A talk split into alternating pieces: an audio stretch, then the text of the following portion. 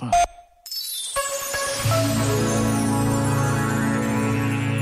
Escreveu o padre jesuíta José Maria Brito. A religião é muitas vezes identificada com a dimensão institucional da fé, com normas e preceitos.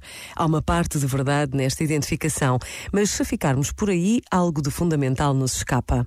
No começo da aventura religiosa das mais diversas tradições, está sempre uma experiência.